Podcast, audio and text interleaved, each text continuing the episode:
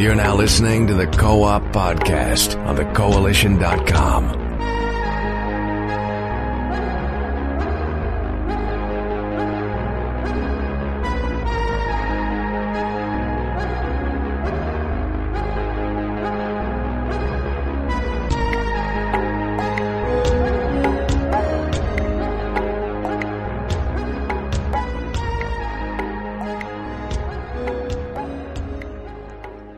afternoon, ladies and gentlemen, and welcome to a brand new episode of the Co-op Podcast. Uh, I'm your host, Richard Bailey Jr., and today I'm joined by Mr. Gary A. Swaby. How's it going, Gary? It's going very well, thanks. And I just want to say, you know, um, a lot of people for years have been asking us to bring back, you know, one person, and we, we finally made it happen. So carry on, Rich.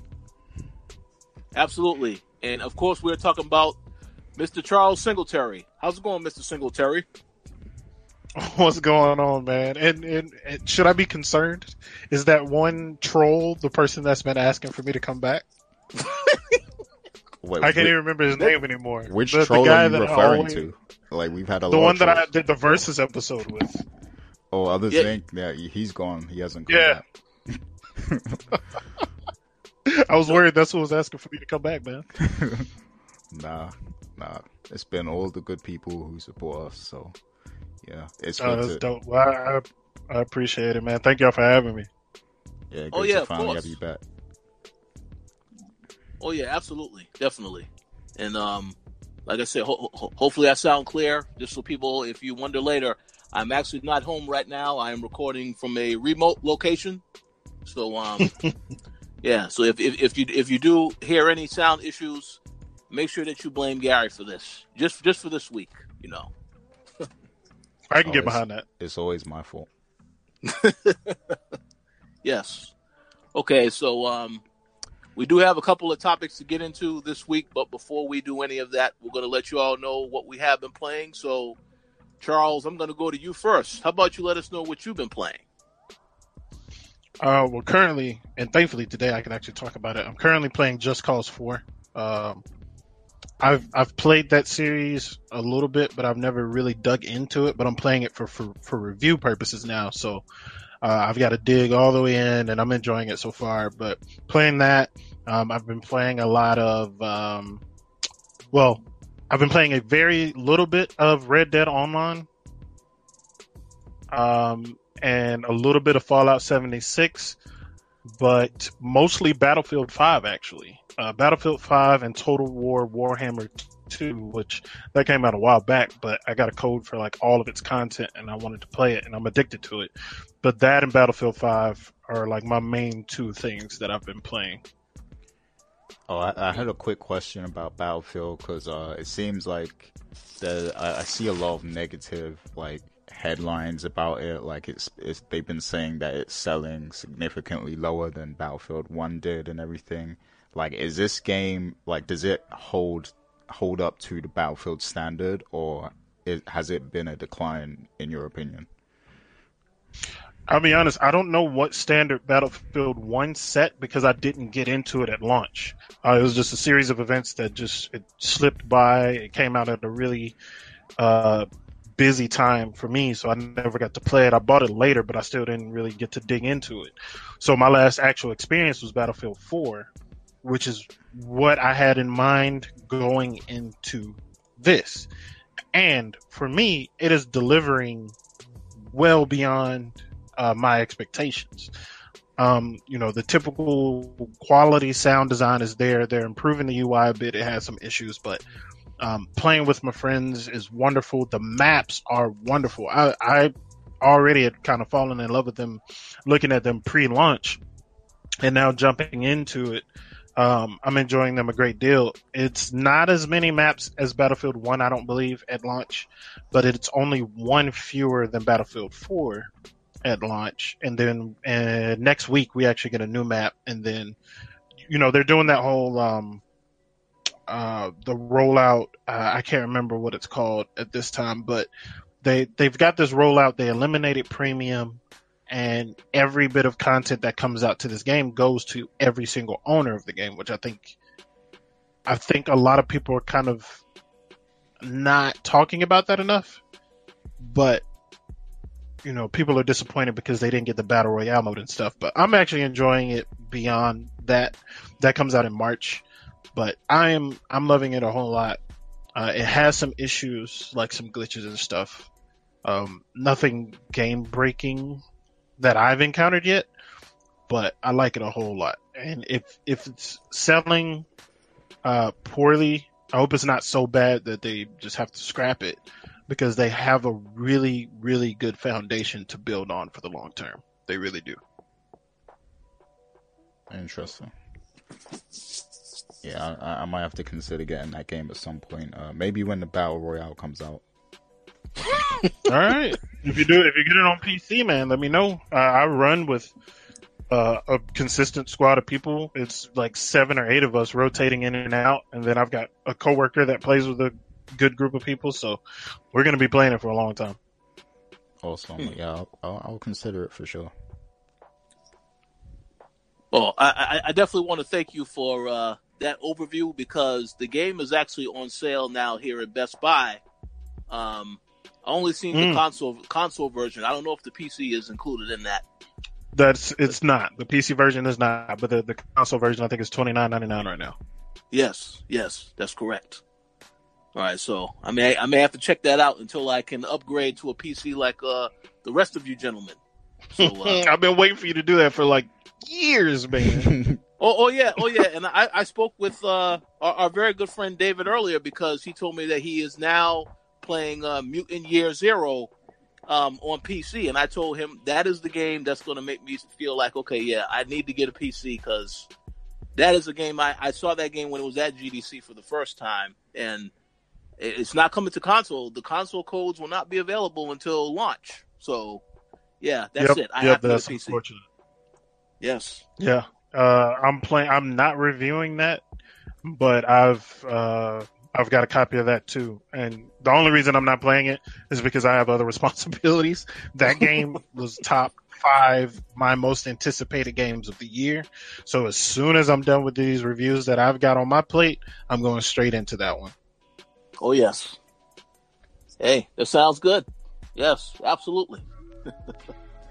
Word. All right, so how about you, Gary? What have you been playing? oh man, it's been a busy week, so uh, you already know, Rich. I've only been playing Overwatch, so Oh man. yeah. Um, I, I've been waiting to try that try out this Red Dead Online, but I didn't actually get around to. Well, I I I think I could only get into it today anyway because I got it. I got the game qu- kind of late, like start of November. So I think I could only play it today anyway. So maybe after this, I might give it a try if I'm not too tired. But um, I still haven't beat the, the, the story mode yet. I'm uh, I'm on chapter five, so I'm near the end now. Um, you know, I'm, I'm in the jungle chapter, um, so I think that's kind of close to the end. So, uh, yeah, but yeah, Yeah, I mean yeah. that's that's pretty much it. Just Overwatch. Has Rich played Red Dead? Has he finished it? Uh, I I unfortunately have not finished it, so I I you know I I've, I've had a very um. I want to say I've made some bad choices in 2018. I haven't finished Red Dead yet. I, I haven't even finished God of War yet. So I have to try and finish both of these games before the year is over because uh, I know they're going to be in the discussion for Game of the Year. Um, Well, don't feel so bad. I haven't started God of War. I haven't started Spider Man. So Oh. Oh, I'm Yeah. not. See, I'm not the only one. That's good. I haven't started yeah, I, I haven't touched. Yeah, I haven't touched either one, and it's just with so many games that come out in the year. Mhm. There are certain games where I'm like, I I can't rush to play them because if I do, whatever little bit of free time that I have is going to be gone. So those two being single player experiences focused, and me having you know other games that I definitely want to play ahead of it. It was I was like I'll, I'll get to it when I get to it. Grab it on a discount. I'll I'll be okay. Uh, I won't be able to contribute to the conversation as far as you know game of the year for those two items. But there are a lot of games that I played that other people on my staff have not played. Um, so I'll be able to contribute in that way. Shoot, I haven't even played Forza Horizon 4 yet, which I think is going to be a big title in the game of the year conversation. Uh, so I got to work on that too. Yeah, yeah. Well, well, I, I do want to say make sure you play uh, Forza Horizon because uh, if not, then a, a fellow by the name of Others Inc. will be coming after you. Um, so we, we, we, we, we, we know we know that for for a fact. Yeah. I really wonder what that dude is doing with his life now. Like, what what forum has he found to troll now? I'm really glad he doesn't know where I work. Yeah, you said Xbox.com? Yeah, he's on the Xbox forums, official. oh man. Yeah, that's possible. Uh, I feel for them if that's the case. oh, absolutely. All right, so as for what I have been playing, um, there's only really one game that I did get a chance to spend some time with this weekend, and I have to say that uh, I like uh, some of the new direction that the series is taking, but this game has some issues, and that game of is is of course Darksiders three. Um, mm. I didn't didn't really get a chance to get into this series until uh, you know uh, I think it was about a year or two after the first game came out. I know David Jagneaux had recommended I play this game, and so I have I have been playing the game. I've also been talking with him, you know, because I know he's also been playing the game. He actually reviewed the game. I still am planning to write up some thoughts on the game as well. But what I can say is that I, I, I do I am glad to see that it's back. I, am hoping that um, they're going to continue the series onward. I know that THQ Nordic did say they want to do uh, like another game in the series, but I guess it all depends on how well this one does. But then again, it may, that might, might not be a factor because I know THQ Nordic they bought up a whole bunch of studios and they're working on a lot of different games. So um, we'll see. But the game in and of itself, the hack and slash combat is is great. When you start to unlock the hollows in the game, that stuff is great. The only issue that I have with the game, and I don't really know if this is an issue specifically for consoles, is that there's a lot of glitches. Um, it's quite, it's not quite as as polished.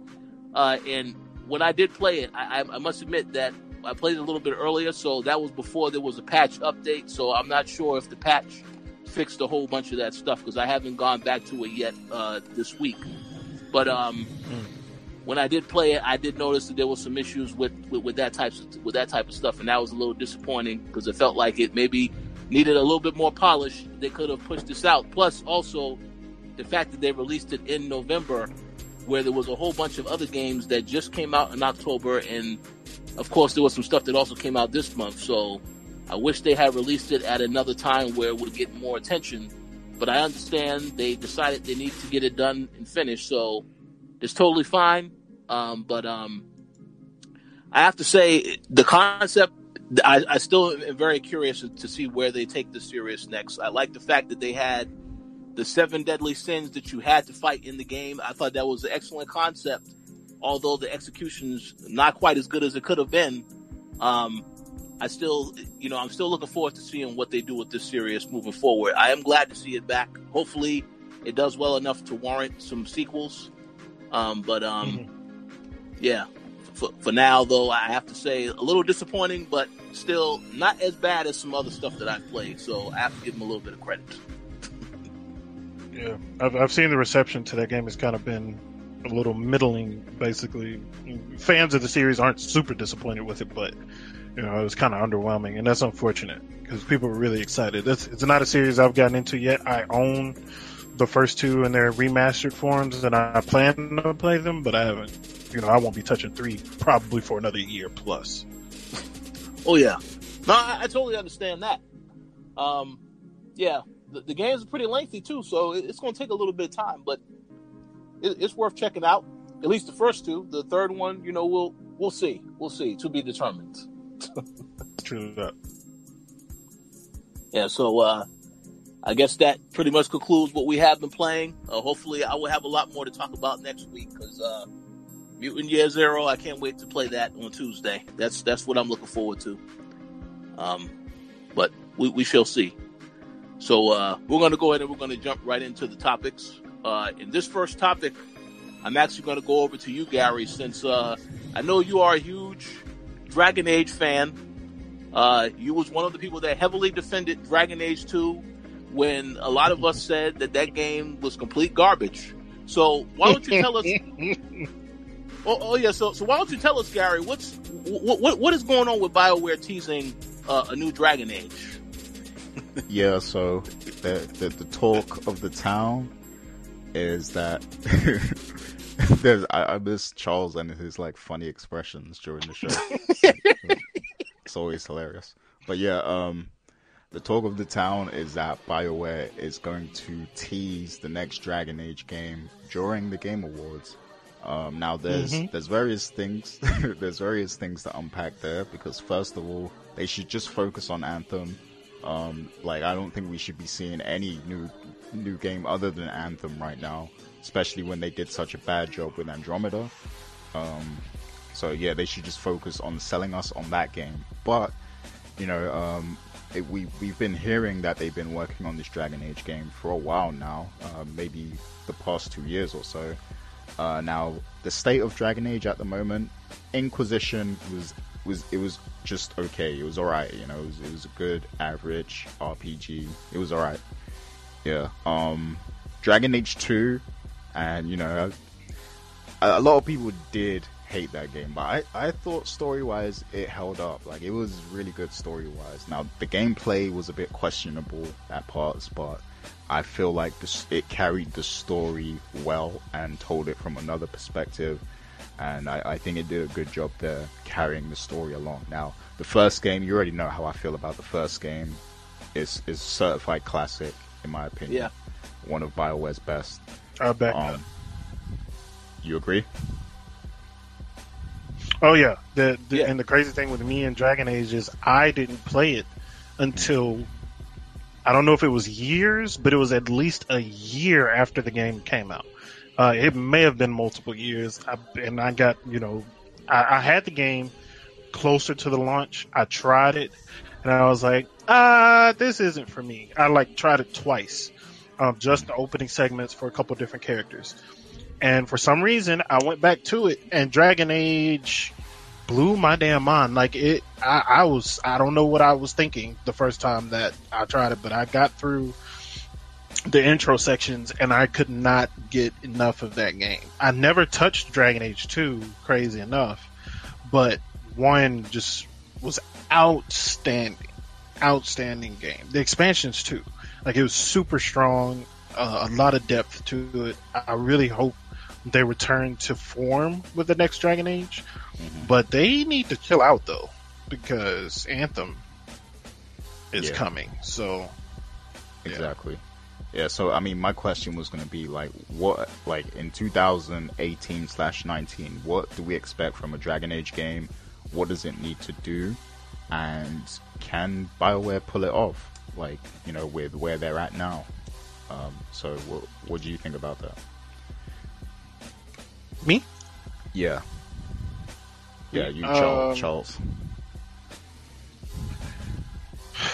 I really uh, this is this is anticlimactic as hell, but I don't know what to expect from Bioware, especially with Dragon Age.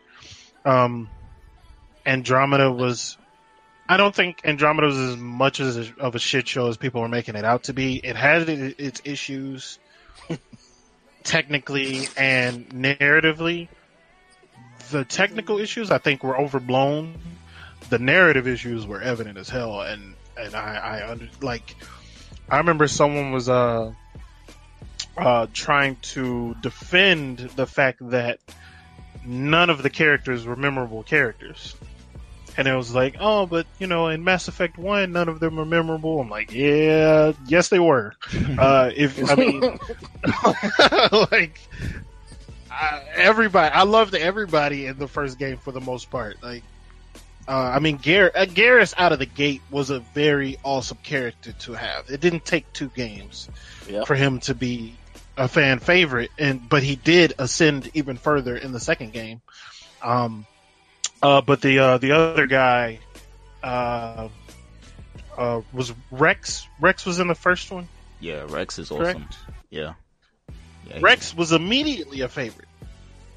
Like the writing for his character was some of the strongest period going throughout the whole series. So to come out with this very lukewarm uh, uh, experience and these very very tame and vanilla characters, in the first outing and you're returning to Mass Effect doesn't make any kind of sense to me. Like you you've had three games before this.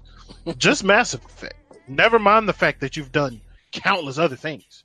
But you had three games before this to create these new and fresh takes on different archetypes and you drop the ball. So I'm like, Dragon Age. Dragon Age has had three things before it, not counting any kind of DLC that came out. You've created these wonderful worlds. You misstepped a little bit, but I think Dragon Age is more good by far than it ever was bad.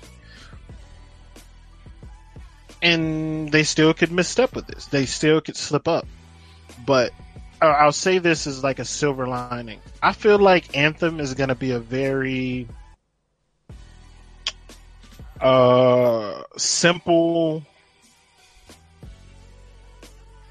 Oh man, I don't want to say the wrong thing for this, but it's, it's going to be it's, it's to be Anthem is going to be a game game you rotate not easy. No development is ever easy, right? But it's going to be a simpler development rotation for something that I think they can maintain while building some other games like a Dragon Age. So I think Dragon Age is going to be the more robust and engaging title between that and Anthem. Mhm. If you get what I'm saying. Yeah. Um, people that want a Bioware experience, I don't think they're getting it from Anthem. Anthem is going to be its own beast, and they've tried to phrase it that way. People are ignoring it, but they're saying that it's not going to be a typical Bioware thing. I think I'm hoping that Dragon Age will be that. So that's that's my take. Yeah, so I mean, uh, before I get to Dragon Age, real quick, because me and you, we played a lot of Destiny, like you know, back when that first came out and everything. Uh, and you Correct. know, I, I, I didn't really take to Destiny 2 personally. I don't know how you feel about it, but do you think Anthem can fill that void that the first Destiny kind of left behind as that, you know, super grindy, addictive online experience? Do you think? Are, are you asking if I think Anthem will be a better Destiny than that that you may be grabbed by? Yeah, yeah, basically, like, can it fill that void? Because I, I feel like there's a void, and, and you know, because Destiny introduced console gamers to something, but then I feel like that void was then left, like, uh, after the 1st Destiny, because the Destiny 2 didn't fill it, I think. Um, so do you Got think it. Anthem is going to occupy that space that the first Destiny left behind and, and become that new pinnacle online experience, like for the super grindy, you know, um, addictive online gameplay. No, I don't think it will. Actually, um, couple reasons. One, they're not doing much as far as PvP goes, and as as much as me and you have our issues with with Destiny, Destiny will persist because of that PvP. Not not exclusively because of the PvP, but it's a large part of carrying the experience on for a long time. And Anthem's coming out of the gate without that, and it doesn't seem like they have any kind of desire to do it, which I understand. It's very different. It's not a first person shooter for one. Um, it's a third person action game, and it seems like the world, uh, the spaces that you explore are going to be a lot more vast and expansive uh, than what you get in Destiny. So I think they'll get that part right. But I don't think it's going to fill that void. I don't think it's going. I don't believe Anthem is going to even be as popular as Destiny, which is unfortunate because I want it to be. But from what I've seen, I don't think it's going to happen. Okay. Um, that's yeah. I mean, I, there's I- there's so much of this game we haven't seen yet though. Like we don't even know what the the formula, the pacing, the beat of this game is going to be. Uh, is it going to be just like, all right, hub, jump into an instance, come back, fix a few things up? Um, you know, is it going to be larger areas you can explore with dungeons and raid instances you can go into? Like we we don't know. Yeah, yeah. I mean, I, I pretty much agree. I, I don't think it's gonna um, occupy that space that you know Destiny left behind. Um, but I am interested. I'm, I'm, I'm sort of, you know, I'm semi interested in seeing what Anthem will do when it when it's released, uh, because you know, even though Bioware has messed up recently, I still love what what they used to be about. I'm so in love with it that I want to see them succeed, and I want this to somehow turn out to be good. So, um, I will be paying attention to that. Now, as for Dragon Age, um, uh, a lot can be said. Like, I really want it to do well, but with how Andromeda turned out, I'm, you know, I'm, I, it's hard for me to be positive and to be enthusiastic about it. Um, and you know, there were times where uh, when it, like I replayed Dragon Age Origins so much that at certain times I convinced myself that Dragon Age was better than Mass Effect. Like I convinced myself of that fact, even though I really love Mass Effect. But um, you know, the the lore is just so deep in Dragon Age, and there's so much that can be expanded upon. And I just hope they do it justice. Um, and you know, I mean, they they kind of left they they left left us on a cliffhanger at the end of Inquisition with Flemeth taking over. Uh, uh, I forgot the dude's name. I think it's Sol- Solus or something. She took over his body. Um, I I want this. This next Dragon Age needs to focus entirely on Flemeth's mission and you know Morrigan and everything about that because Flemeth has just been this mis- mysterious figure throughout the whole series, and you know I, I just want to see where that's going, if it's going to lead somewhere, and you know um, I, I feel like they need to blow that whole angle wide open while also delving further into the lore of you know that universe. So hopefully that is the direction they're going to go in.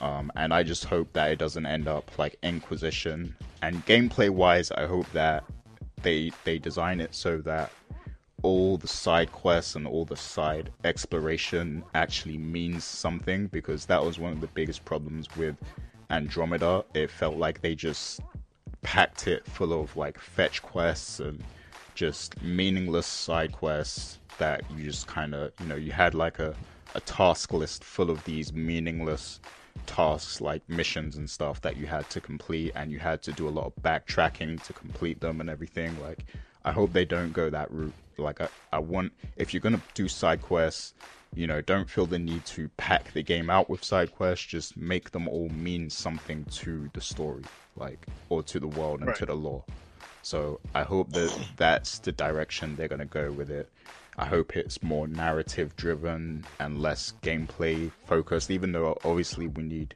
good gameplay, but I, I just want them to go back to their roots and just be completely, you know, narrative focused.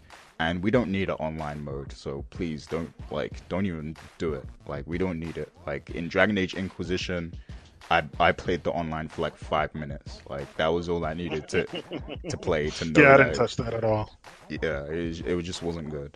So if they can do that, then I'll have faith in them again. So yeah, I mean, Rich, I know you've never particularly been very interested in the Dragon Age games, but what would this game need to do to, to sell you, to, to draw you into it? You know, even if they promise that, um, you know, newer players to the Dragon Age series would be able to jump in and understand what's going on, what would they need to do, like, you know, to make you interested at that point? Well, well, honestly, I, I think I'm already interested because I know that Casey Hudson is involved. Uh, I, I don't believe that he was involved with uh, Andromeda's uh, development cycle at all, um, and I know that he has said that when they do release the next Dragon Age, they, they want they're focusing more on the character development and the storytelling. So, I think that right there has already gotten me interested in what whatever they, they do next with um this particular game. Um, Mhm. but but but but yeah, I mean, uh, I uh, the only thing I would tell them is yes, don't don't don't make a Dragon Age two because I recall trying out the demo for that game uh, when they had the free demo, and man, I, it just that was a bad experience. So, I you know, just uh, if they focus on you know telling the great stories and you know it's character driven, similar to what we got with Mass Effect, I think that's good enough. Now, in terms of the gameplay mechanics, um, we'll have to see what they do uh, as far as the RPG because I because you know I didn't play uh, Inquisition, so I don't know if the gameplay in Inquisition was something that you guys liked. Um, but yeah, that's that. You know, I, I I'm I'm I'm you know anything that has to do with RPGs, leveling up the character, I, I like those. I like those type of mechanics. But um, yeah, for me, it's about the story. It's about the characters because that's one of the strongest things I loved about Mass Effect. That a lot of these characters, you didn't want to see them die, and even when some of them did meet their end, it's very uh, emotional and, and over the top. So, um, yeah, I definitely want to see that in whatever they do next with uh, Dragon Age. True that. True that. And uh, shout out to Michael Brett, that's a friend of mine, and I think a friend, another friend of mine, Jeff, is probably lurking as well. But on on what you said about the gameplay, uh, I actually wish Dragon Age's uh, Inquisition's gameplay was a lot better. I, I hope they overhaul that um, Mm. a good bit with the with the next title. Okay, okay. Yeah. So, so, so you, so, so, so you, you, you, so you both would probably say the first game. It just the gameplay was was was ten times better. Oh yeah, I mean instant classic. Yeah, it's, it's Like, it's definitely better. amazing. Like I mean, some people might go back and think it's dated now, but like if you're if you're into like if you're into RPGs and customizing your characters and your party members and everything, like that is how an RPG should be done. It's like the fundamentals of how an RPG should be done. So yeah, classic. Okay, Um, cool, cool. Inquisition, like it was it, like gameplay wise, it was better than the second, but um, it, it had its pitfalls as well. I think uh, in terms of side quests and stuff, it sort of did what Andromeda did with packing it full of like uh, unnecessary, yeah. But at least in that game, it was like okay, you go to this area and all of the side quests are going to be within this area and you don't need to backtrack to other areas to complete them kind of thing whereas in andromeda you had to like literally hop on your ship and go to go from one planet to another to complete quests and stuff like that like it was just ridiculous so Yeah. Plus, Yeah. Dragon Age Inquisition had the impact that you felt like you were building a kingdom, building like an an empire to a degree. yeah So that kind that kind of helped with things. Uh, some of the more mundane tax, tasks were easier to manage and, and to get into because you were building up something. So Yeah, yeah, exactly. But yeah, I mean, that's I guess that's pretty much it. So I look forward to seeing, you know, if they do announce something, I want to see what direction they're going in, and I just hope it's good. And, but back to you, Rich. Oh no, and I, I yeah, so I I agree. I, I just want to make a quick comment too in, in regards to Anthem. Uh, I know there was some news earlier today that there's actually going to be some type of beta next month uh, that's open to everybody. Uh, well, no, you have to actually register uh, on the website. They had a link, so uh, I have to get that information. But uh, I guess that we will get a chance to see more from Anthem sooner rather than later because I also have been wondering what to expect from this game, and uh, I think that EA definitely needs to show more because it's coming out in February. So hopefully we do get to see more stuff. Um, and then of course with the beta, we hopefully we get to participate in that also. So we'll see. But yeah, let's. Uh oh. Oh, technical difficulties. But yeah, Cameron. remember, I told No. you about the internet connection I have here. I told y'all before we started. Oh yeah. Oh no. Hey, no. I, I thought I thought it was something on my end. So no, you're you're good. You're good. yeah, apparently we have we have two Charles here right now. So Yeah, the other one will go away soon. Okay, so um, the next topic, Gary, you, you, you may have to remind me as to what is the next topic because you know I'm not looking. oh, at so the, it's it's Obsidian. Oh Game yes, Awards. Obsidian. There you go. There you go. See, I forgot about them, and you know I'm supposed to remember them because they are working with Microsoft now. So yeah, I, got- I have to. I yeah, I have to remember them. Um, but uh, yeah, so there is a. Uh, you know, I don't know if this is a confirmed information, but Obsidian is also supposed to be, I guess, revealing their new game at the Game Awards next week. That is So, um, confirmed. Oh, it, oh, it is confirmed. Okay, all right, there you go. There you go. So, so, okay, I, I know. Um, I'm not really sure what to expect from this game. I wanted to get you guys' opinion on what you think um, we should look forward to, and whether or not this is going to be uh, a Microsoft exclusive or if it's going to be on multiple consoles. Because I believe uh, you didn't mention Charles, it is going to be on multiple consoles, Possibly. possibly. I'm like 80, 70, 70% sure that it could be on other consoles. But Gary, did you want to start this off?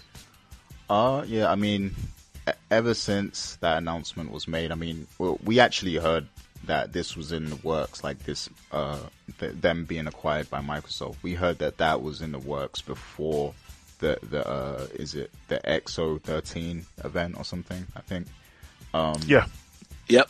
yeah, so I mean, when it was confirmed, you know, I was I was happy for them, um, and I'm glad that Microsoft is kind of building up their their you know list of studios and everything. I'm sure they're gonna have a great you know next generation whenever that kicks off. Um, but I'm I'm interested because you know we we were talking about Bioware. Obsidian is one of those great RPG publishers as well, uh, studios as well. Like they've done some great work, like Neverwinter Nights and Fallout New Vegas and um, uh, what's, Southport. what's- South Stick of Park. Truth. Yeah, what's uh Pillars of Pillars Eternity, of right? Eternity. Yeah, yeah. Tyranny. That was the one I was trying to remember. Yeah, they've done some great work. So, you know, uh, Xbox, of course, they need a lot of exclusive IPs, and Obsidian is a great studio for them. Um, and I'm, I really want to see what kind of game they're gonna put out, and whether this game that's going to be announced is actually an Xbox exclusive because that will be a big deal. Like if if they announce this game and it's some kind of epic RPG type thing that you know um, impresses everyone, and they you know announce that it's exclusive to Xbox, that's gonna get a lot of eyeballs back on Xbox, and you know that's what they need right now. But, you know, as me and Charles were, were talking about it earlier, Charles said there's a chance that this could have been, uh, it, it could be something that has been worked on before the Microsoft deal. So maybe there's a chance it will be multi-platform. And if that's the case, I think that that will be kind of interesting. The fact that a Microsoft-owned studio is going to publish a multi-platform game. You know, I think that's an interesting storyline in itself. But I guess it is fair if this was in the works before. You know, so I'm interested to see how that business is going to work out, um, and you know if it is going to be exclusive or if it's going to be third party. I mean, uh, you know, across the board kind of thing. So. Um, and you know th- this this generation as well. It's I think this generation has been the rise or well the resurface of the JRPGs, and we haven't had too many outstanding Western RPGs. So it's going to be good to see you know companies like Bioware and Obs- Obsidian making a comeback and bringing back more Western RPGs as well. Um, so that's another reason I'm interested. But any any more thoughts about that? Oh, I've got plenty, good sir. Go. Um, I, I'm a huge fan of Obsidian stuff. I, I came into the Obsidian party late.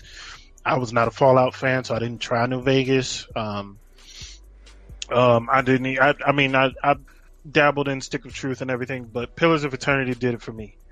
Pillars of Eternity got me into the, the CRPG genre and had me going back to check out things like um, uh, Neverwinter Nights and um, um, uh, Planescape Torment and stuff like that.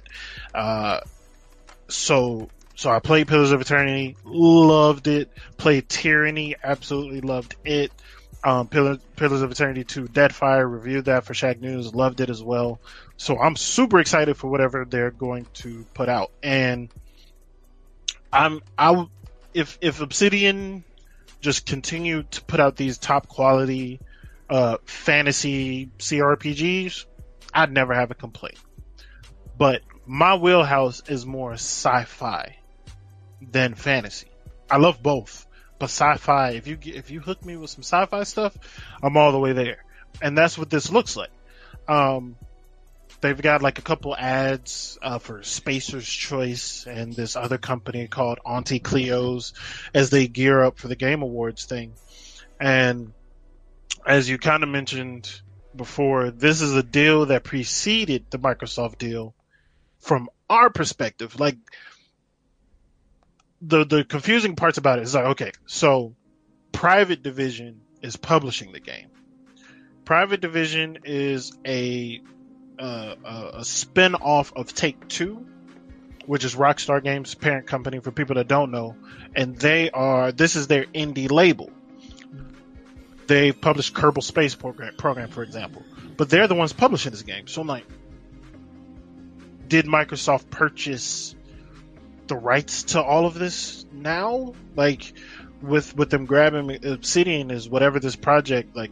It was it like a PC exclusive maybe, and now it's going to be PC and Xbox, which would make sense with everything going on with Game Pass. Um, I don't know. Uh, I hope whatever it is comes out on PC because if it doesn't and it's only on Xbox, whatever Xbox I gotta buy, I'm, I'm gonna buy it because I want every Obsidian game that comes out, especially if Obsidian is doing sci-fi because I, I, I truly trust that they're going to do a very good job with this. My expectation on what the type of game this is also is that it's going to be an isometric CRPG type thing too, but with sci-fi, which is also incredible to me. Um, I mean, if it's not, you know, I'm, I'm way left, but that's just, I think that they're very comfortable creating in that style. They have it down. They do a wonderful job with it. And I, I, I hope that's what we get with this, but that's what I'm looking forward to the most, uh, from the Game Awards, uh, now. And I really wish it would hurry up and get here because I want to know what this is. Yeah. And you know, I, I, think you can rest assured that we will see on PC because even if it is Xbox exclusive, it's going to be on PC too because um, that's part of the Microsoft initiative now.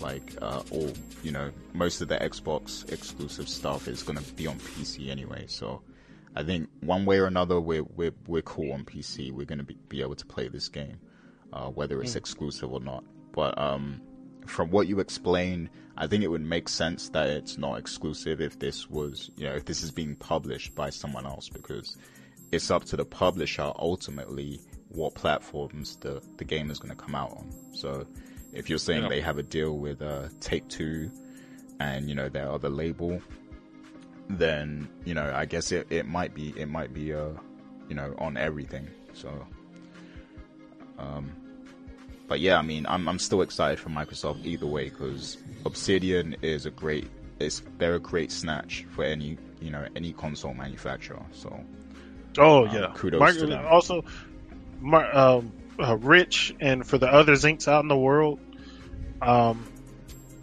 Microsoft's acquisitions since E3 have been phenomenal. Every single one, especially Ninja Theory.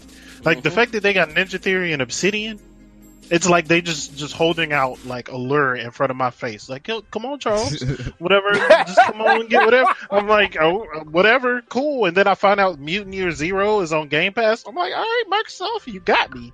I'm I'm, I'm gonna have to budget for whatever Xbox puts out at this point.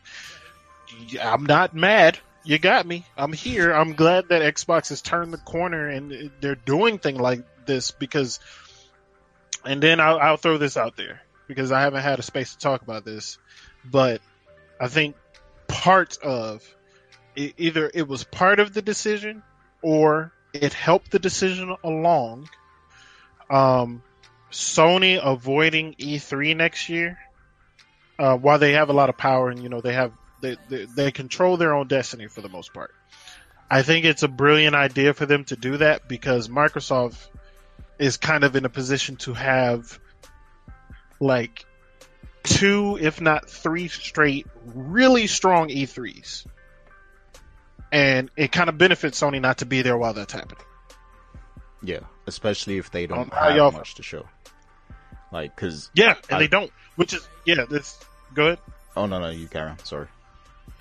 Oh no, I was just gonna say they they don't like, which isn't necessarily a problem. It's just we know already what they have coming.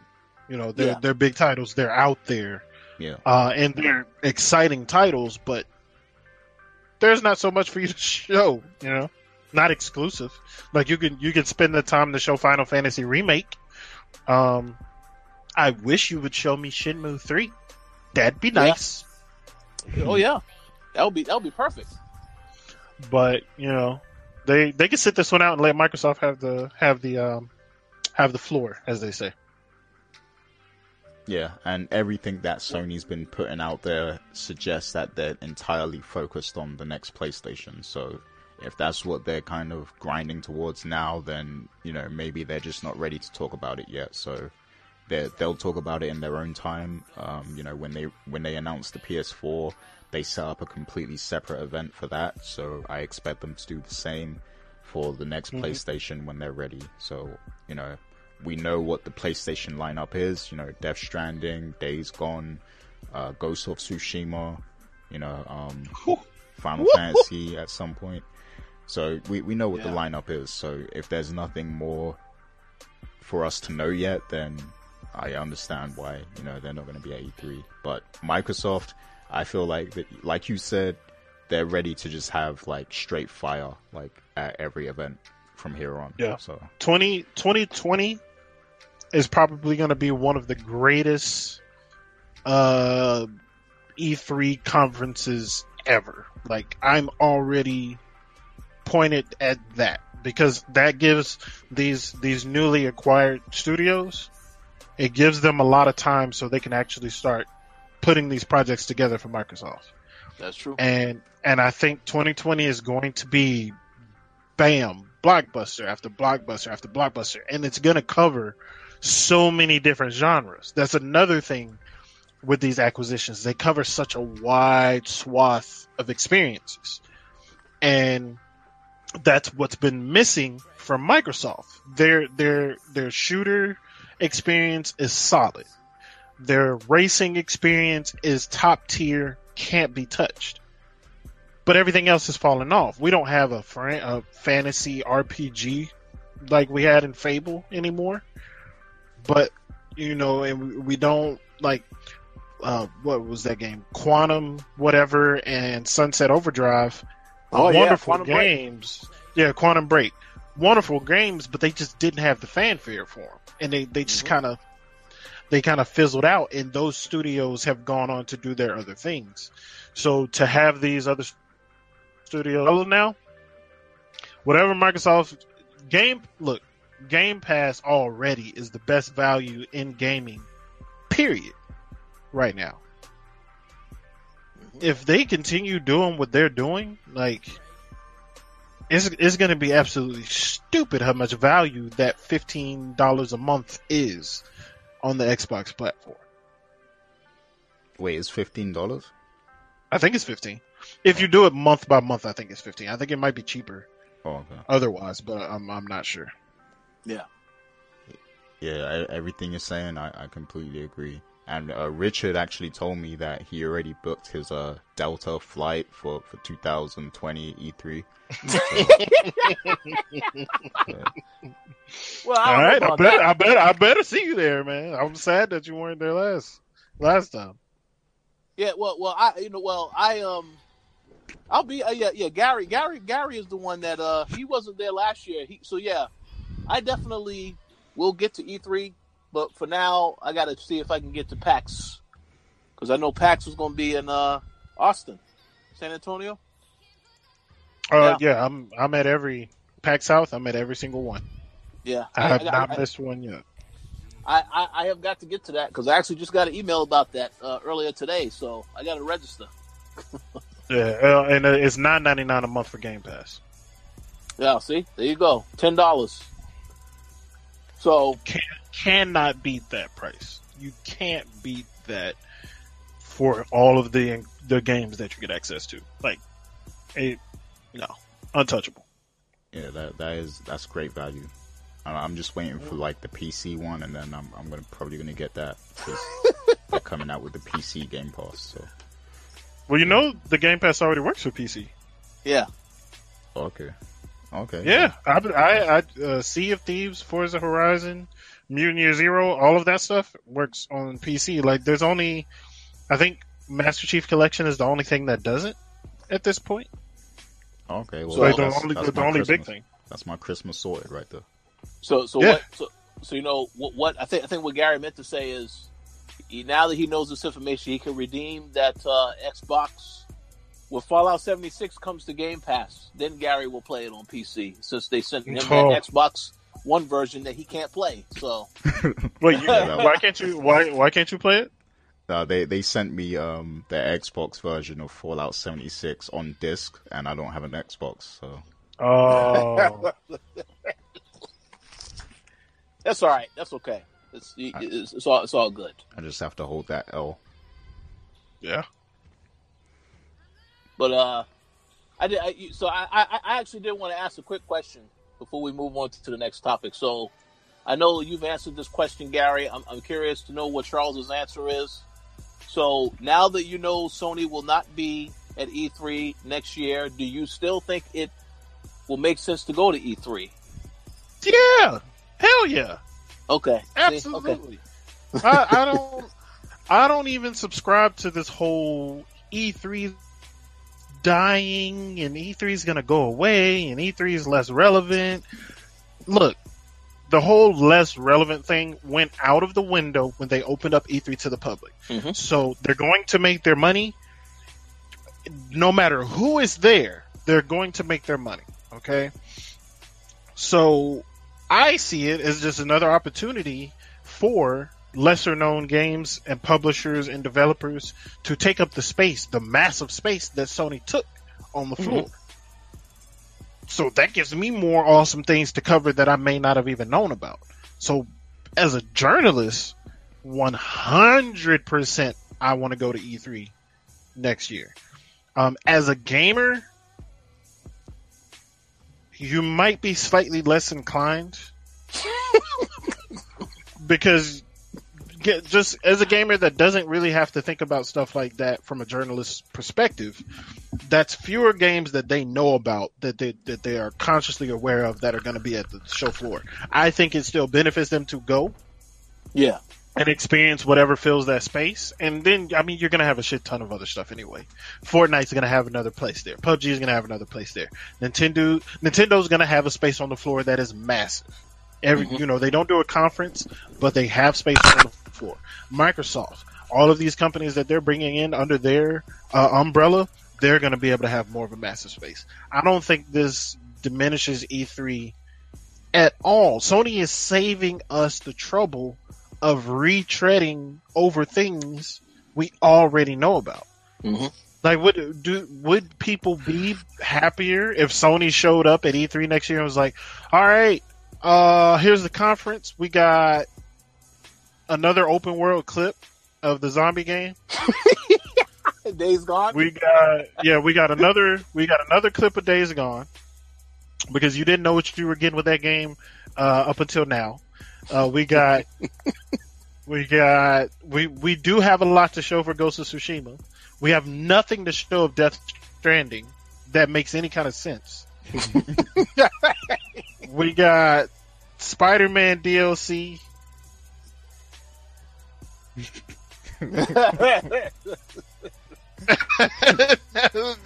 it. Like, I'm good. I'm I am so good on Sony not being there. I understand that it makes sense them not having a PlayStation experience. I think it would have made more sense for them to have a PlayStation experience and not have E3 than not have both. But uh, I'm fine with both. Not you know, especially since I don't have to travel for a PlayStation experience. I'm so glad I don't have to travel anymore for the rest of the year. But I I'm I'm glad that they decided to pass on it because if you it, look the the stuff that they could have shown possibly would be non-exclusive things. Like Kingdom Hearts is gonna already be out by the time that happens. That's true. hmm The Shenmue three, I don't yeah, know. December. right? Like, what's I don't know what they're going to show us Shenmue three. Final Fantasy remake looks like they're running a little behind. So it's like, Yeah, like three years behind or something.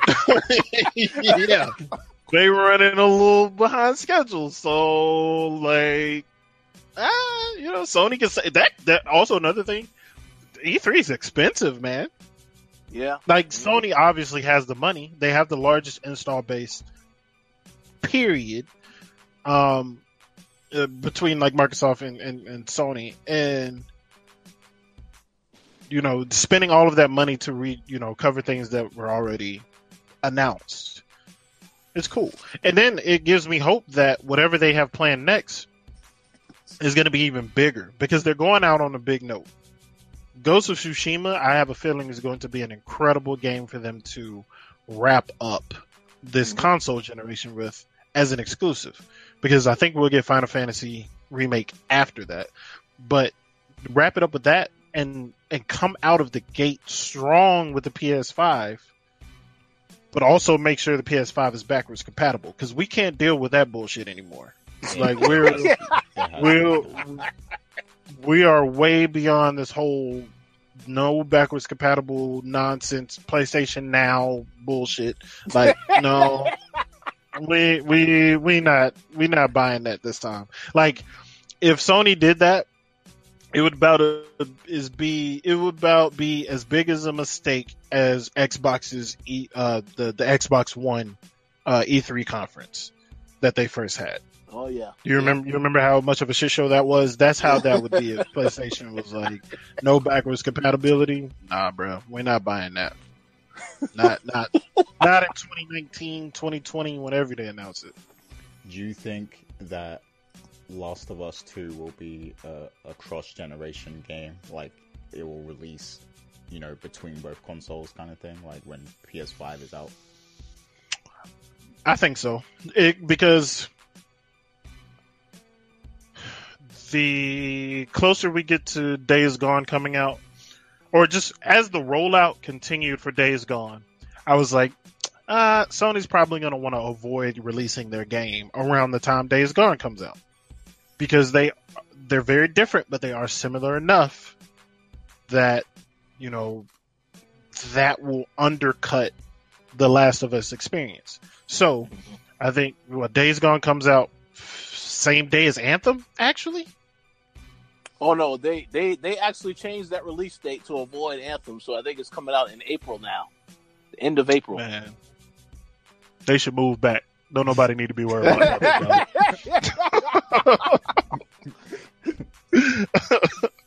but they're, so they're coming out in April. Um, I think The Last of Us. But in the order of things that were announced, Last of Us should come out b- before Ghost of Tsushima. But I don't know if it will, honestly. Yeah, It, it could come out afterwards. That could be. I, I do think. I do think it, it could be uh, in between uh, consoles. Um, it'll probably be just like the first Last of Us, where you get the Last of Us remaster on on Yeah. the PS4. Um, I, I think I'm fine with that. We we know be- we're getting to the end. I think it's gonna be like you buy it once, but you can play it on both consoles. Like, so you you can play it. on Oh, yeah, yeah, yeah, yeah. yeah. That's that's what I was saying. The whole backwards compatibility thing, like no more of the remaster of a game that came out a few months ago thing. No, Yeah. none of that. Yeah, I, I think that's how they'll do it. Yeah, definitely. And and don't and don't don't be fooled by what Gary says. You know, he mentioned you you, you mentioned all these fantastic titles, but we all know that the game Gary's looking forward to most, uh, Dreams. I know he can't wait for a release date for that because uh, Uh, You, you're dreaming right now, right? yeah, yeah, that's good. But yeah, no, the, yeah, the, but they, that that was a very good explanation. I, yeah, I wanted to get your opinion on that because I know we didn't talk about this stuff when it went down with the Sony cancellation. So those are some very good, very good thoughts. Yes. So, uh, anything else you, you wanted to add, Gary, before we move on to the next topic? No, that that was a pretty good uh, discussion for that. So we can we can end it there. Okay. So um, next up, I know we received news a few days ago that uh, Nintendo is actually getting rid of the Nintendo Creators Program and changing guidelines to uh, help people monetize their games more on YouTube. So I guess I wanted to get some some quick thoughts on that. Um, how about you go first, Gary? Because I believe you had something you wanted to say on this. Yeah, I mean, I always thought this program was a little unfair to creators. Um, you know, I I always side with the creators in these kind of uh, you know situations, and I think it was kind of selfish for Nintendo to try and control what the creators could you know cover and talk about, um, and you know it just kind of came across as a little like stuck up like oh you know we if, if you guys are gonna be talking about our games. We want a piece of it and we want to control who gets to talk about it. And you know i just i just i didn't like that whole approach. Um, and i'm not sure on the reasons why this is shutting down but my guess is that it wasn't successful. Um, and it was probably too much of a headache for them too to, to try and manage this because I'm sure there's plenty of people out there who wanted to cover Nintendo stuff. So there was probably a lot of like micromanaging that had to be done. Um, so yeah, I mean, you can't. This is what happens when you try and control, you know, the the free market. Like people should be free to create the content they want. That's what YouTube is all about.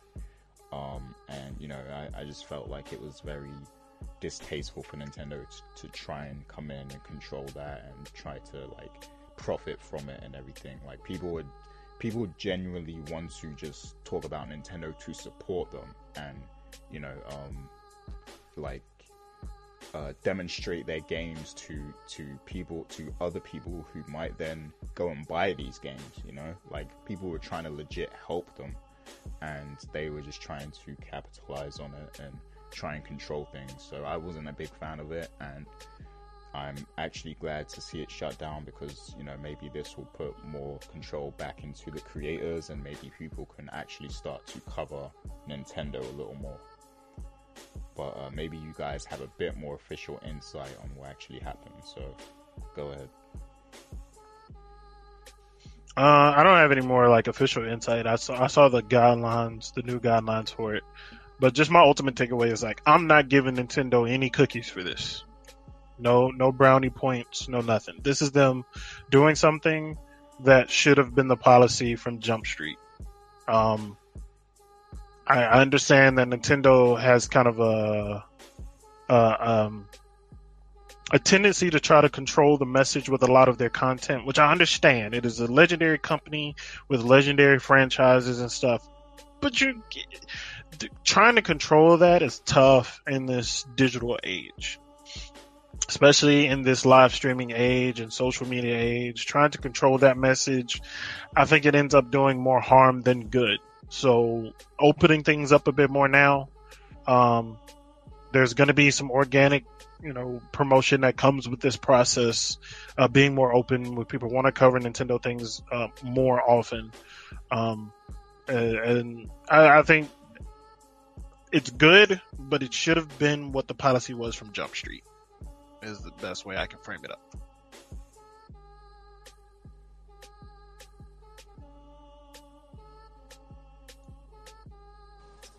I agree, and uh, sorry about that. A bit of a technical uh, hiccup on my side. All good. I just thought my internet went out again. Oh no! Oh no! You're fine. You're fine. I just gotta make sure my my uh I don't I don't encounter any issues.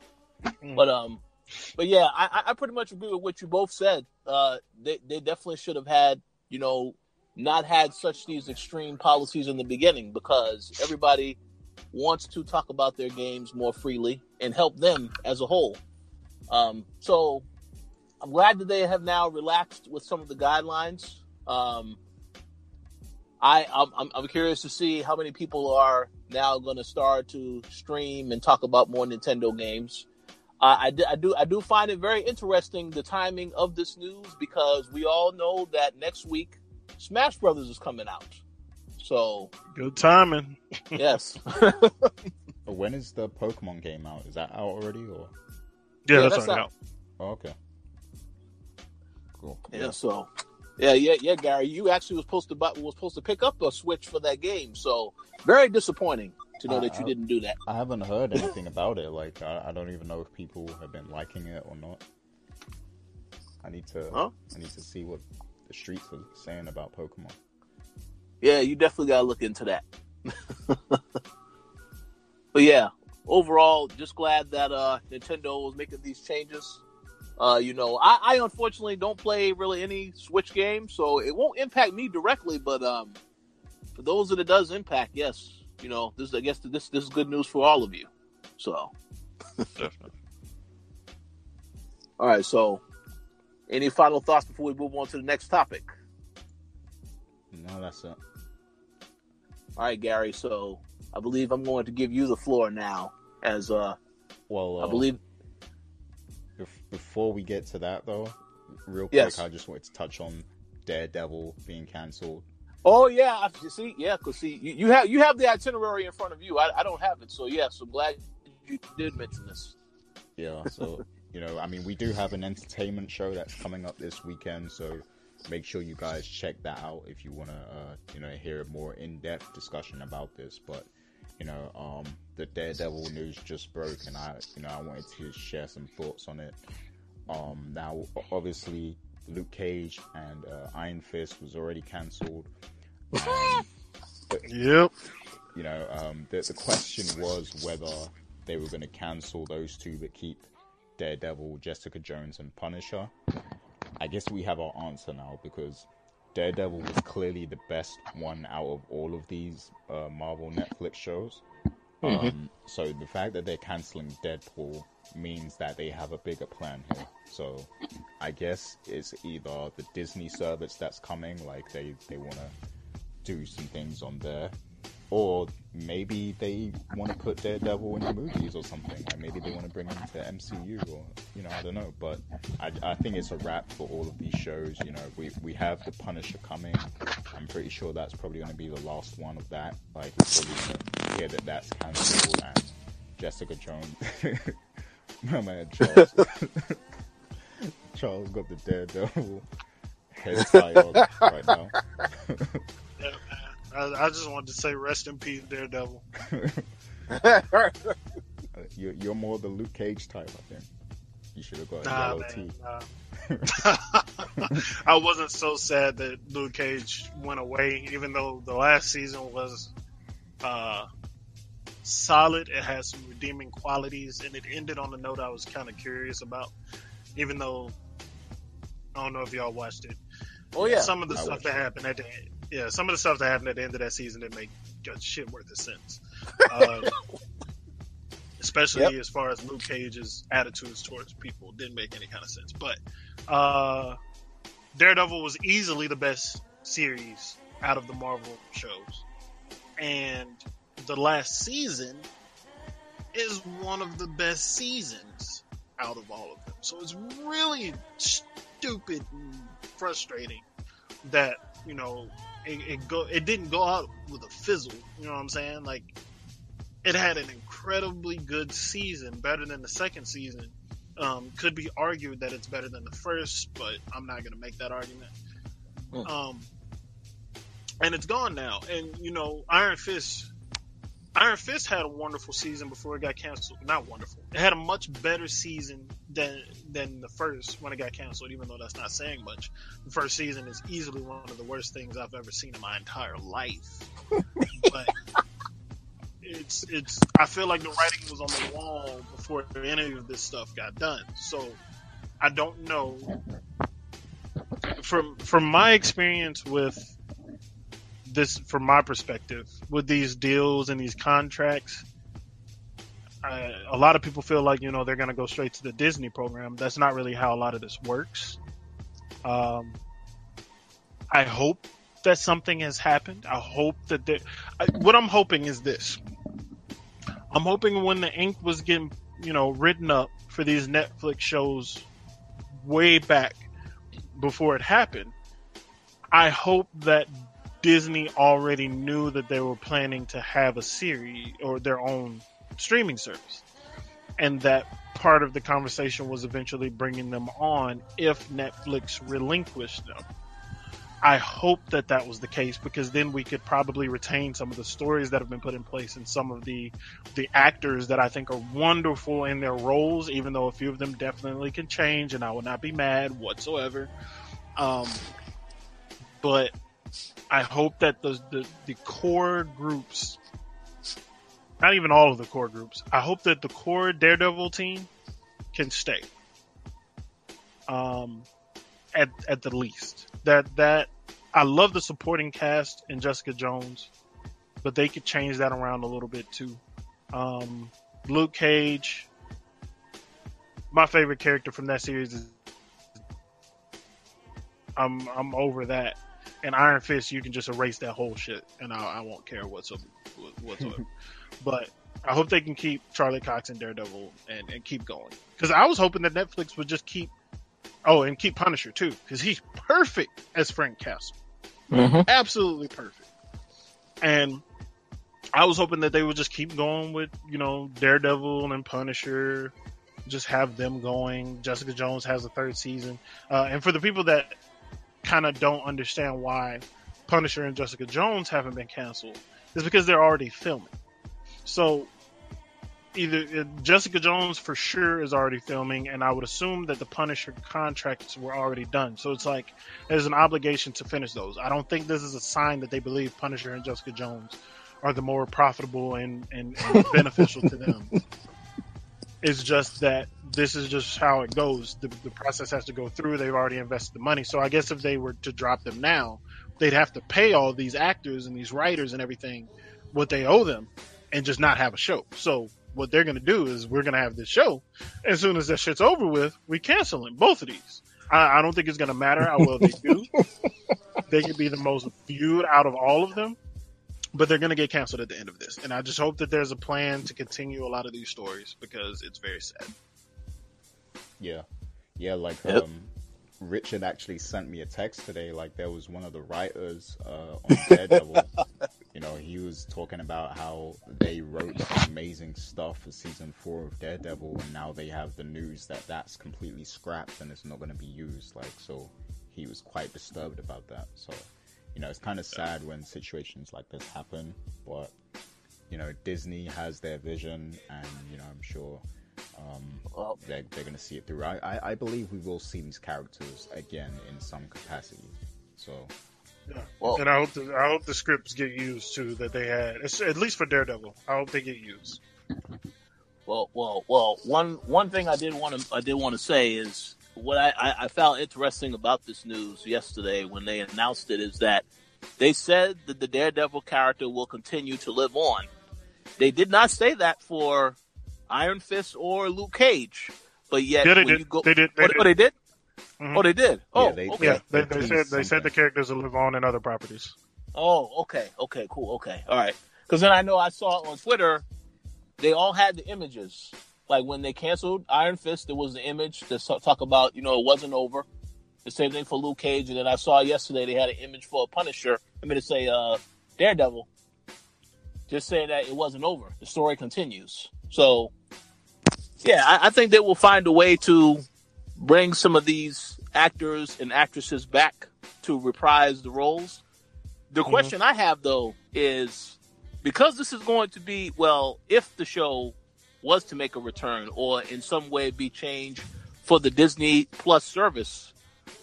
Now, do you guys think that that means that the some of the violence of the show will be toned down because this is the Disney service, or is would it remain sim- the same as it was on Netflix? You know, I've never thought about that, but that is a wonderful question. And my my thought process is that it would be toned down, and that sucks because Punisher and Daredevil ain't ain't for play play. yeah, Yep. So it's true. shoot, Jessica Jones, Jessica Jones ain't for play play either. Like, oh man, It- this is not good. It's it's just you just squashed my little hope. Oh no! Hey, hey, I, I, hey, hey, I, I didn't, I, didn't, I didn't, I didn't want to do that, but I, I did, uh, I did, I did think about that immediately. Yeah, I mean, I, I remember when they acquired Fox around that time. Um, they were asked like if they would be open to doing an M-rated like uh, Deadpool and everything like that, and they said they would be open to it, but it's likely that it would be a separate thing from the main MCU or whatever. So I mean, you know, maybe they are open to do to doing, um, you know, mature stuff, but I don't know if it's, you know, I, I don't know how serious they are about it, and I, I think that they would probably promote these as M rated, but it would, it like, it would be seriously toned down. Like they would kind of hide it. Like there would be like one scene where it's bloody, and the rest of it is just like PG thirteen kind of thing. So I think they, they would probably do something like that. I mean, I, I know that they are releasing a PG thirteen version of Deadpool. I think, yeah, ne- the, the, the next month. Oh really? Yeah, Who wants to but see but that? it, it, I, I guess they have altered it, it to make it sort of for the holidays, and they have uh, Fred Savage from the Wonder Years also in it. So uh, I'm not really sure what to expect from that, but um, yeah, Cash, Wait, lots of money. How like Yeah. I don't even understand how they can do that. Like, because he's dropping f bombs like every other line. Like, That's it's gonna be interesting, bro. It's gonna be real interesting to see how they put that together. I'm not spending the money to go see it, but I'll, I'll look and see what people say about it. yeah.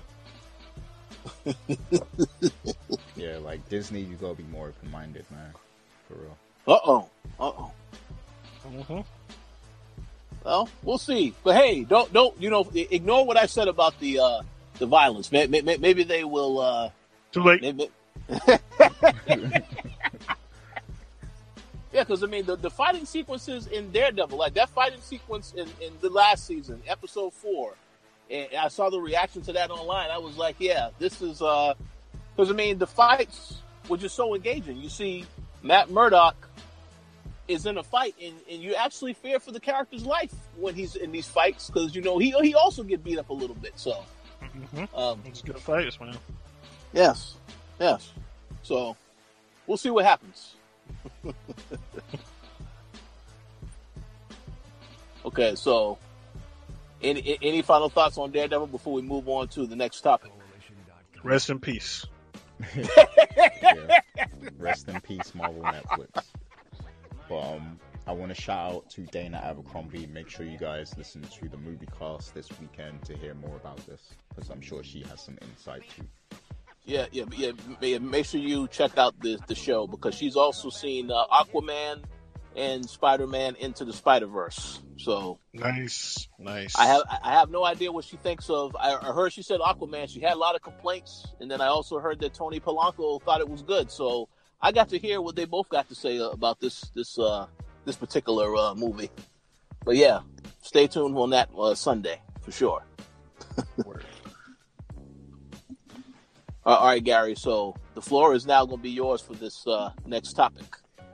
Cool, yeah. So throughout the whole of November, we've been doing our anniversary shows and we've been bringing back people from the past. And we've asked everyone to share, you know, their best memories with the Koalition. You know, whether it's a memory from E3 or you know something uh, that relates to another member of the Koalition, like an experience you might have had with someone outside of gaming, you know, from the Koalition, or you know, just one of those days we were on Skype and you know we were engaged in some crazy conversation or whatever. Like, just give us some of your best memories, your best moments working with the Koalition. So, you know, this week we've got Charles, so I'm gonna, you know, pass it straight over to, to Mr. Charles Singletary and let him share. There are there are a crap ton of wonderful moments to tap into, but number one is easy for me, and that is my first E3, which was E E3 2015. 15 was it? Yes, 2015. Um, I, you know, I already had the dream that I always wanted to go to E3. One, so dream accomplished. thanks to Rich and, and Gary and the Koalition team. So that was massive for me. Plus, I engaged with all of you, but never actually met you in person. So that was huge. Um,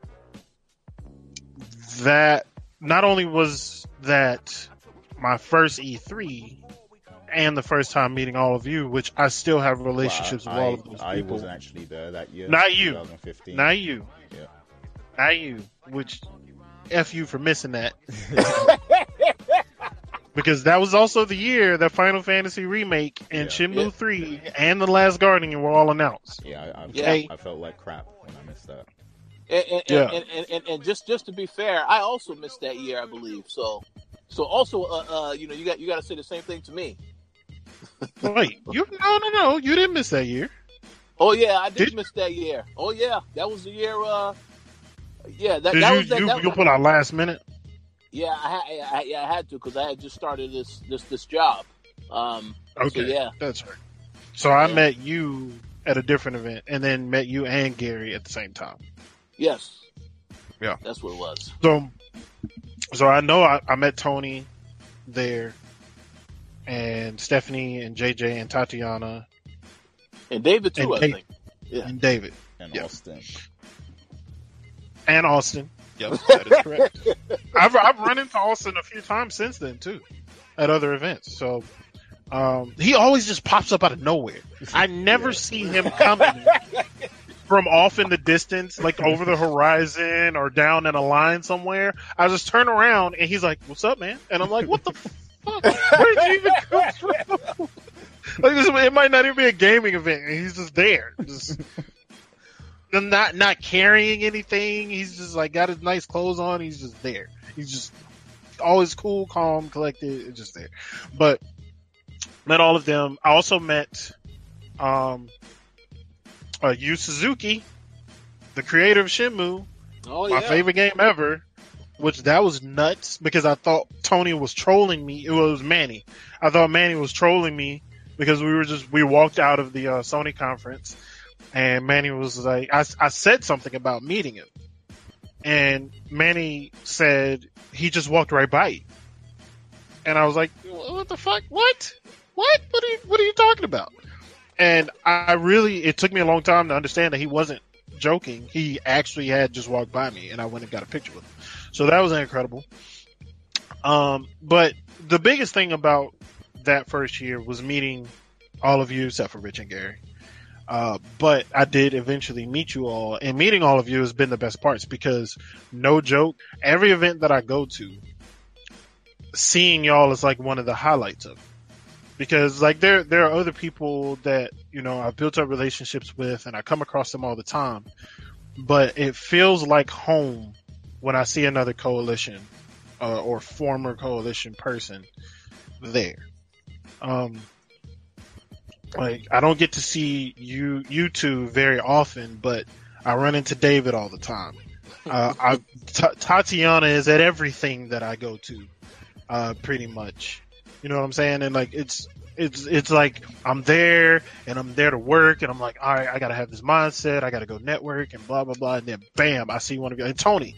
I see Tony at everything too, and I see one of you and I'm like, man, I can calm down, I can relax. These are my people, and it's it's always wonderful. Um, it's like, it's like an anchor for every event. Uh, and I wish that you two could come to more of them. Well, Gary well, needs to move over here. Oh, I I don't know why he playing. I Yeah, should. yeah, yeah, Like, I- I yeah, really yeah, Ga- Gary absolutely, absolutely should do that. Um, yeah, no, hey, I yeah, I, I just was gonna say, yeah, we we uh we definitely appreciate that because yeah, I feel the same way every time I see you guys. Yeah, it's it's like a family reunion, and you know, I know with Sure. E three especially, that's something that really only we go to once a year. I know Gary can't go to every other show because he's in the UK, but uh, yeah, that that is that that is always a special. Like I agree 100 percent with you. It's always a highlight, and I, I can say that I will be at more shows because I was at GDC this year. I was at E3, but I will try to you know get to more stuff this upcoming year for sure. Better, Uh. You better. Ga- Ga- Gary is the one though that uh, you re- really have to because because Gary I thought he was going to be at E3 this year and then he said no man I can't do it. So that that that was a gut punch to get to receive that news. And then, but but he did go to Overwatch, the Overwatch finals. Of course, he New went to Overwatch.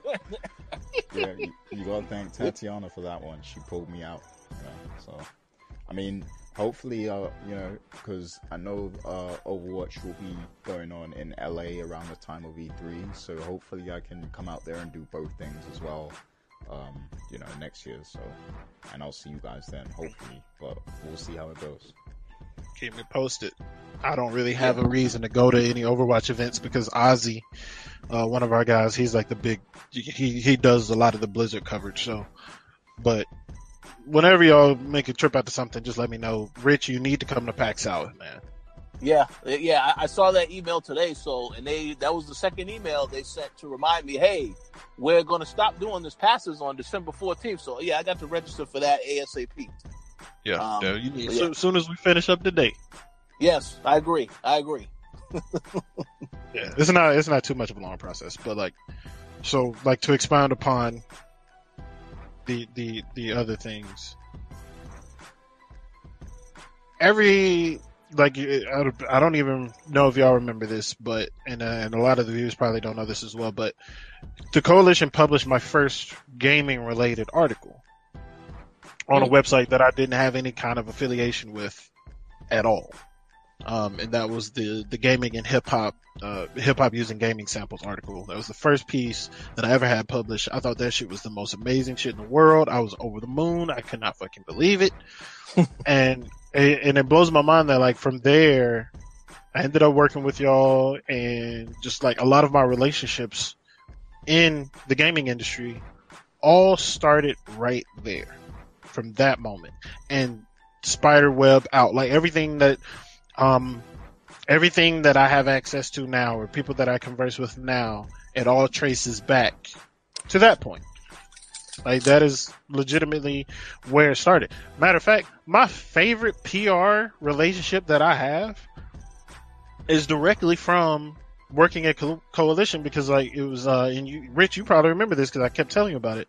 But I went to I think it was E3 and Tom from Evolve Oh yeah, oh yeah. yeah, like he saw the Koalition on my name tag. I had never met Tom before in my life. And he saw that and he was like, Oh man, I love the Koalition crew and Rich. He was asking if you were there and all that stuff. And I can, I keep, you know, I, I see these people, I talk to these people still to this day. Some of the people that I have the best relationships with, um, in my role now is through Evolve, uh, PR and Tom, of course. So, um, as a matter of fact, Tom was trying to pull strings for me when the whole Cyberpunk fiasco went down because of some scheduling stuff. Uh, he actually he spotted me in the crowd and was talking to me then. He actually like remembered me. So like, yeah, just just the best parts of this it all come from starting a Koalition. I, I can only imagine what it would have been like starting elsewhere, and you know, fizzling out maybe and just stopping. I mean, shit. Me and David worked on a site that lasted all of a month together. Uh, like that. That I wish I would have come onto the episode to to screw with him about the, that. But that was an entertaining, entertaining experience. Like I've I've got to experience some epic failures with Koalition people too, as much as the successes. So yeah, that the the the meetings at E3, meeting you all, actually spending time with you all, and the times that I've been able to do so since are my favorite experiences and my favorite moments by far. Not even close to anything else. Awesome, that's well said, man. And you know, you're you're like one of the great case studies from Koalition's history. Like, you know, people have moved on to do great things. You know, of course, you're with Shacknews now, and you've done a ton of freelancing at other sites. Um, so you know, you're you're one of the the the, the best success stories out there. You, David, you know, a few other guys, Tony. You know, um, so people who have been with the Koalition have gone on to do amazing things, and you're one of those people. And you did a lot of great work during the time you were here too. You know, you had Nights to the Turntable, uh, which was a very respected hip hop podcast at the time. You know, and now Oh, That needs to come back. you know what's funny? Like hip hop podcasting has blown up in a big way now, and you know, you yeah, were like man. You know, that- one of the first to do it. Freaking so- crazy. Oh, we should have stuck with that, but it's hard to manage so many different things, man. Yeah, I mean that that's that's the thing we go through, you know, doing this. Like there's there's only so many hours in the day, and uh, we have so so much vision, so many things we want to do. But um, yeah, like I mean, one of the mem well, a few of the memories I have of you being with us, uh, definitely. I think this was last my last E3 I went to, which was 2017, when we all went and had lunch together. Um, I believe this was after the expo, the day after the expo finished, and uh, a few of you guys had to fly out later that day or drive drive wherever you were driving to. I'm not sure, but you know, we all got together and we had lunch together. At, I believe it was like a Chinese or Thai or something like that. It was uh, it was it was both. I think. I think it was a mixture of both. Yeah, yeah, yeah. I think so. And you know, I think it was it was me, it was you, it was Max, uh, David, JJ, Rich. You know, I think it was all of us. Uh, we went and we had lunch, and that was just amazing. Like just having all those people from the Koalition, you know, there together. Even though some of you were at E3 representing, you know, other companies. Uh, I believe Nash was there too. I can't remember. Think so. Mm-hmm. Um, yeah. so I get to see Nash pretty often too. yeah, I, I actually saw him at the Overwatch thing, so that's cool too. Like, I, I get to see like you know other people who I, because Nash is someone I've probably only met like, I, I think that was the only year I met him. That year I met you. Um, so seeing him Okay. at the, seeing him at the Overwatch thing was a big deal because I, you know, outside of E3, I never got to spend a lot of time with him or talk to him much. So I got to see him at E3, and that was cool. I mean, at, at Overwatch, sorry, and that was cool but yeah, like that moment when we had lunch was, you know, it was definitely one of those special Koalition moments. Like, you know, just all those people connected, all of us there for the Throwback. same reason, you know. Um, so that was one of those cool moments. And also, I have to shout out that Versus you did with Other Zinc because when that went, you have you have to understand when that went down. I was suffering in hospital. Like at the time, I was in hospital. Um, you know, in pain. I was dosed up on morphine. You know, because of my sickle cell pains and everything. But I listened to that podcast. It went on for like three hours, and you know, it was just like it was. It took my mind off of the pain and everything. So that was like, you know, special to me. Like just to, to hear you guys going at it o- over your views about, you know, Xbox and PlayStation and all this stuff. Like it was very, you know, it was very cool. Like, and that's that's one thing I love. Like when people are so passionate about this that you know they just go head to head. They'll have debates. They'll have discussions. You know, that long form content that that kind of defined uh, the Koalition. Like I, I love it. Like you know, and that's what I miss when a lot of the, the people from the past move on and everything. Um, but yeah, that was definitely a great moment. Uh, and yeah, Knights of the Turntable. There was some great episodes of that that I remember remember being a part of. So yeah, and I was like the residential old head who you know only listened to to boom bap rap and stuff. And also the 50 cent stand. yeah, the 50 cent stand. You know, so, so that was always fun. But yeah, those are some of the, the memories I have of working with Charles as well. So I didn't, I didn't know that you were in the hospital uh, at the time that we were recording that complete fucking clusterfuck of an episode of Versus. but I'm I'm glad that you that you you had that to take your mind off things for sure, man. Like Yeah. that that means a lot because that oh that episode was nuts. always- I'm sure a lot. I'm sure that took a lot of people's minds off a lot of things because that was just That- that was- that was entertaining. I, got- I got to dig up that episode and repost it or something. like that. Yeah, I need to go back and watch that. I want to see how much I've changed since then. but no, I appreciate the kind words, man. Uh, It's. I, I hope that you know the meetings that we've had are not the last. I, I I hope. Another thing I, I thought about it earlier. I wanted to throw out there. I always felt bad uh, when I was at events um, after I had left uh, Koalition because the people that I'd be working with, whatever establishment I'm with, I'd be ducking them to go hang out with Koalition people every single time. No matter who that person was, like if it was just Nash, I actually had Nash tagging along with groups. I would ditch people to go hang out with um with Tony every single time. Like I think I've hung out with Tony at that little Smashburger um next to the convention center like every time that we've gone at this point. But just I always felt bad because I'm like, uh, I'm here with y'all and this is cool, but I'm gonna go hang out with Koalition people because that's them's my family every single time, man. And, and that's gonna be the case going forward. Even if you might, you know, if, if somebody throws a tantrum outside of a Ubisoft event, e- even if that happens, you know what I'm saying? I don't know if, uh, Rich, you don't remember that?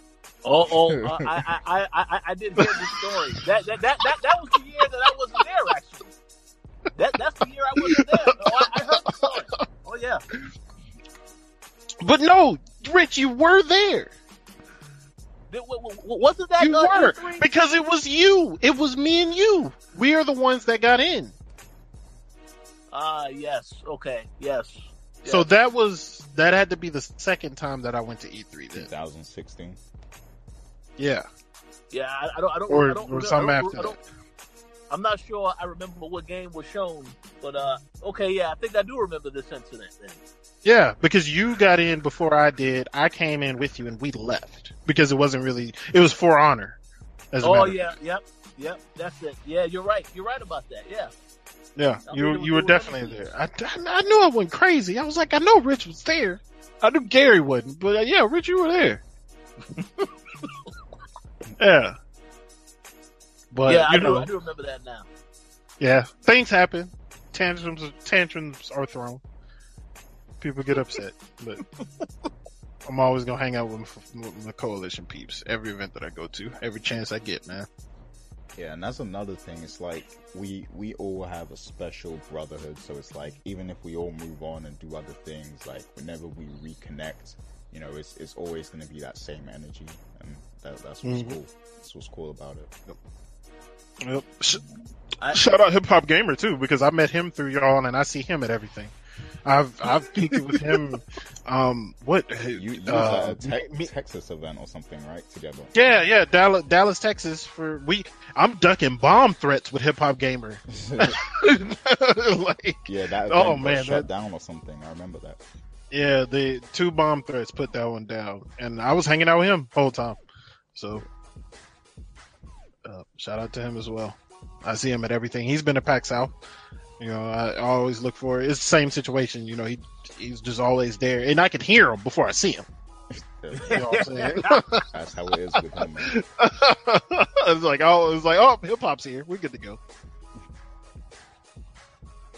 Yeah, man. But yeah, we, we appreciate you coming back and you know sharing some of these memories, some of these stories, and you know just chopping it up with us again.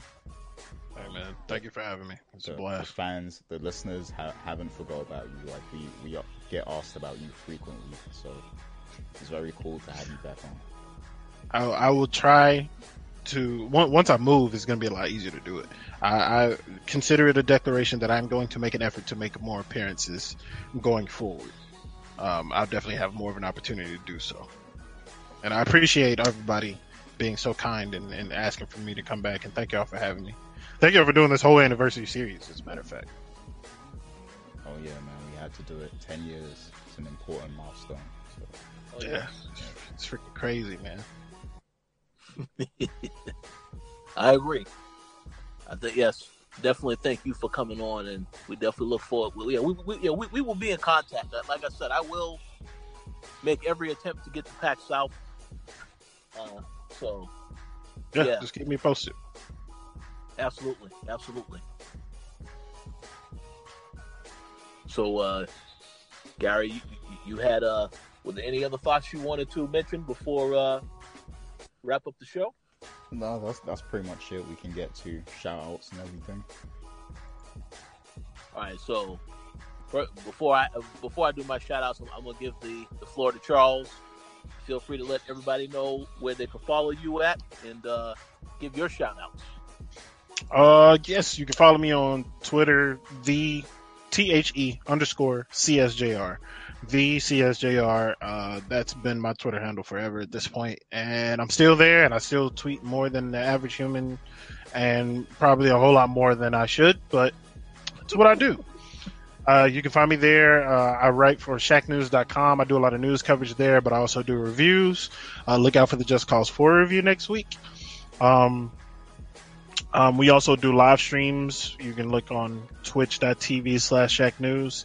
Uh, every now and then I'll co-host or host with Crabs Gerard, my homie over there.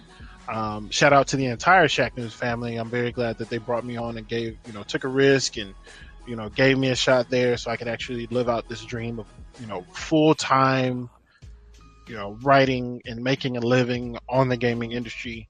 Uh, something that, you know, I never thought would be happening, but Koalition paved the way for that to happen. And I thank y'all uh, a ton uh, for for giving me the opportunities that y'all gave me and, and, and kind of like putting me in the place that I needed to be to kind of realize this dream at this point or at that point and, and, and going forward. But uh, and also shout out to Pikachu Lita, aka Katie, my Coins to Continue podcast host. Uh, we're on a hiatus right now, but we we will be back next year once uh, we get situated. And shout out to my girlfriend Sierra. I don't know if she's gonna watch this. I'll tell her that it happened, but shout out to her too. Love my girl. Moving in two weeks. Cannot wait. But yeah, man. Thank y'all for having me once again. Oh yeah, man, definitely, definitely. Thank you for uh, joining us, without question. It's been a pleasure. Yes, it's been an absolute pleasure, and I, I'm not sure if you still keep in contact with Joe, but tell Joe Hova I said what's up because I, I always think about all you guys that was on the show. Oh yeah, I definitely keep up with Joe.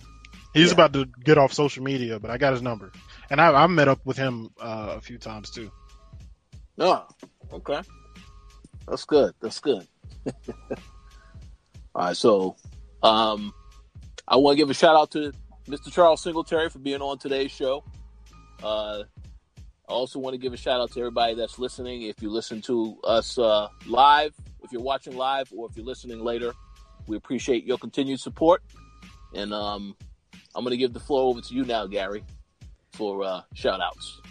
Yep, so I want to give shout outs to a few of the Patreon people. That's M. Collins, Mauricio Aguilar, Himdil, Fergus Mills, Miguel, Antonio Rogers, and Sean Gority. Big shout outs to you for all of your support. We appreciate you very much. And uh, shout outs to Jeff Jones for participating in the YouTube chat today. Um, you know, thanks for listening and con- contributing to the discussions and everything and um, you know I, I want to shout out to all the people who uh, came who you know came back to be on the co-op podcast during this anniversary series. You know it means a lot to us and you know the, the listeners who have stayed with us you know over this 10 year period um, so it was it was great to have you know all you all you guys coming back and you know sharing stories and thoughts on the various news topics so uh, big shouts to everyone at the Koalition, you know, in, in the past, present, and the future. You know, and um, that's pretty much it. Peace. Absolute- Shout out to other people. Miss y'all.